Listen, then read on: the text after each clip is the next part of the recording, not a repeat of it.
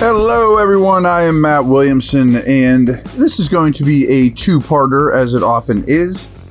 First side of things, I am lobbying strong, not that anyone have any pull, that this Steeler rookie class, this draft class, now has to be fixtures. And what I mean by that is starters, increased snaps. You know, you have this two weeks off to get those guys even further up to speed. They've got about a month of football under their belt. You know, the not preseason anymore, but as this coach says, has been in stadiums and all that.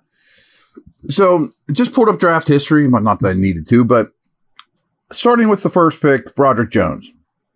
It doesn't look like Dan Moore is going to play this week anyway. So I think you just have to announce at this point, or eh, I guess you don't even have to say it, but it needs to become apparent Broderick Jones is our left tackle. End of story, end of discussion. Yes, he's going to have some struggles, as are all these guys I'm about to talk about. They're rookies. But I know what Dan Moore is. And after watching Jones this past week, he's so much more gifted, you know, and the, if he makes a mental error or a technique issue, so be it he's so gifted though he wins sometimes when he's wrong you know like even just because of size speed you know aggression short area quickness you know strength sometimes his t- technique isn't great and he still wins where a dan moore has to be perfect and he is a better technician than jones. I think you just look at jones like you are the left tackle from here on out and frankly, I think the offensive line gets better immediately and certainly long term because of it, especially in the run game. I was very impressed with him this past week. I've told you that before. Now, that doesn't mean Dan Moore never sees the field again. I mean, I've been pushing for this and I don't understand why they've gotten away from it. A sixth offensive lineman, you know, a big tight end, a, you know, a, an extra tackle out there makes a lot of sense to me. You could convince me that Moore might be a better player than Chuks at right tackle. Maybe. Um, he hasn't played guard, but I think he's very capable. And I've told you my story or my thoughts, which I don't think is going to happen. I think Cole's going to stay at center and Daniels will go back to right guard. But I would love to see Daniels at center and maybe put Moore in at right guard. But, you know, I, I, we've talked about that. But that doesn't mean Moore is useless or never see the field again. Now, this one I'm not going to spend a lot of time on because that's what I wrote about this week go check out my article. Um, it's basically saying you got to put Porter in the lineup right now. I, I, mean, I know it's a small sample size, but he's been their best corner already. I mean, those other guys are horrible. I mean, they're really, really bad. So, I mean, worse than Dan Moore was at left tackle. So, in a way, this is by default. I mean, if he isn't quite ready, oh well, you know, coach him up this week, get him ready because when he's been out there, he's been better than Peterson, Wallace, etc. Now he can only replace one of them. I assume it would be Peterson at the left corner, you know, with the, the receiver to quarterback to his right, you know, the quarterback's right side, because that's where he's been repped major way more than anything else, which is fine. But then you still have Wallace out there, which isn't fine. But then you could take Peterson and have him do safety, slot, middle of the field stuff, you know, like Moore. It's not like he would be totally erased from the world. I'd also like to see King possibly involved over these two weeks as well, but we're talking rookies now. So go check that article out. Benton's a really good player already. So he's playing more and more. I'd still like to see that spike dramatically. And we talked about this early in the week when we went over defensive snap counts yeah, it's going up, and I like Montravius Adams, but I'd like to see Benton cutting into that more. Even when Cam comes back, it wouldn't break my heart in nickel if it's Benton and Cam or a combination of Benton and Ogunjobi and Cam, and they all play two thirds of the snaps, give or take. He needs to play. He's been extremely good. I'm very excited about Benton as well. I'm pretty excited about the draft class, as you can tell. Now, Darnell Washington is now officially a starter by default, and he's been okay. Um, the big thing with him that I'm even saying has to change, but we have to monitor is now that he's running. They just don't target him. I think he has two or three targets all year. And going into that last game, he had run, he had run 40 routes and had two targets from what I remember. Now, down by the red zone, middle of the field. Can't this guy go eight yards down the field, post somebody up, and throw a high ball and go rebound it? You know, I mean, go Charles Barkley it. So I'd like to see more of that. I think he's already a good blocker, but not a great one. He could become a great one.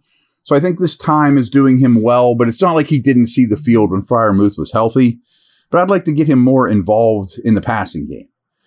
Obviously, Cory Trice isn't in the mix. Anderson's a backup, but I think a valuable one. Last guy then to talk about is Herbig. His defensive snaps have dropped, which I don't think is a reflection on him at all.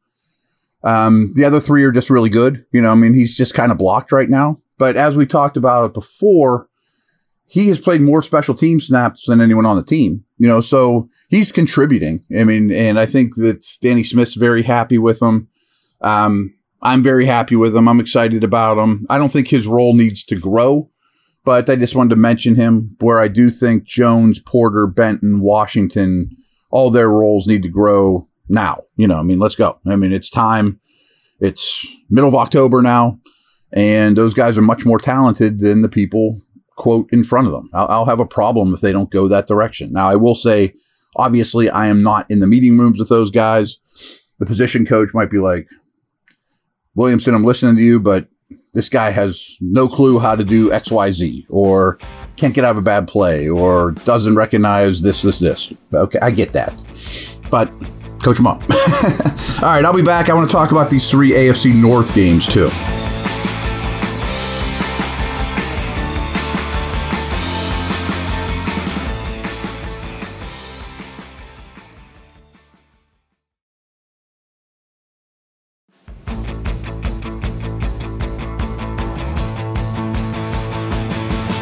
All right.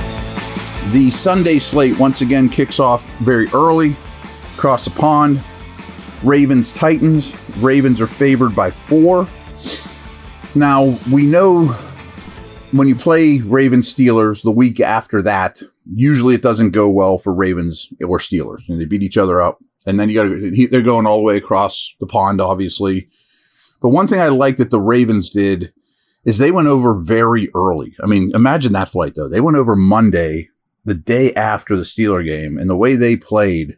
Imagine being on a flight with all your buddies and coaches and teammates all the way across the pond. Ugh. Anyway, being over there, I think, with a couple days to acclimate is a big advantage. I don't know if they'll win or lose. I think it's a tough matchup for them. I mean, because you kind of know Vrabel's style of game, physicality in the trenches, big people, run the football, translates to a game like this. You know, the field conditions aren't always great.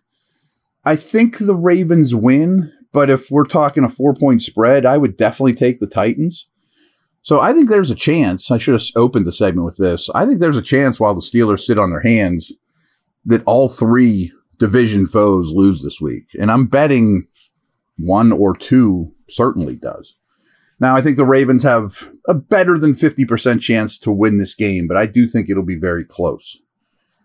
I think the Browns are going to get blown out. I mean, it really does not look like Watson's going to play. It's in Cleveland. San Francisco is the Death Star, though. I mean, they're just destroying planets. And they're going to play PJ Walker this time, not the rookie. I don't think it matters at all. They don't have Chubb to lean on. I will say that the Browns defense the numbers say it's elite, and I think it is elite. I just don't know how they move the ball against the Niners. So maybe they can keep this thing close, get a bounce, hang around around halftime. I don't see it that way, though. I just don't see the Browns scoring, and I think the Niners score on everybody. It may, maybe it takes a little longer in this case, but I think the Brownies are in big trouble, and this Watson thing is very concerning. Now, I think, you know, not just because of divisional game, but Seattle at Cincy is one of the best games of the weekend. I, I urge you to check it out. I think to me, Burrow, he sure looked back, and I don't think that's a one off. I mean, I, frankly, as we sit here on October 13th, Friday the 13th, I think the Bengals are the best team in the division today. I mean, I am I'm willing to concede that Burrow's calf is good enough that you can see Burrow. Their O line isn't fixed though, but their situation's the worst. And Seattle's a tough opponent. Uh, by the way, the Browns are 10 point dogs. I would still take the Niners. The Bengals are three point favorites. Seattle's in Cincy. And yes, that's a cross country road trip, one o'clock start. But Pete Carroll's been doing this a very long time. And his record in such games is tremendous. And it's like unheard of good against the spread. I mean, we're not, I know you guys want the Bengals to lose. It's only a three point game. They're coming off a bye. They should be very well rested. I like where Seattle's at. I mean, if I were power ranking teams right now, I would pick Seattle over Cincy.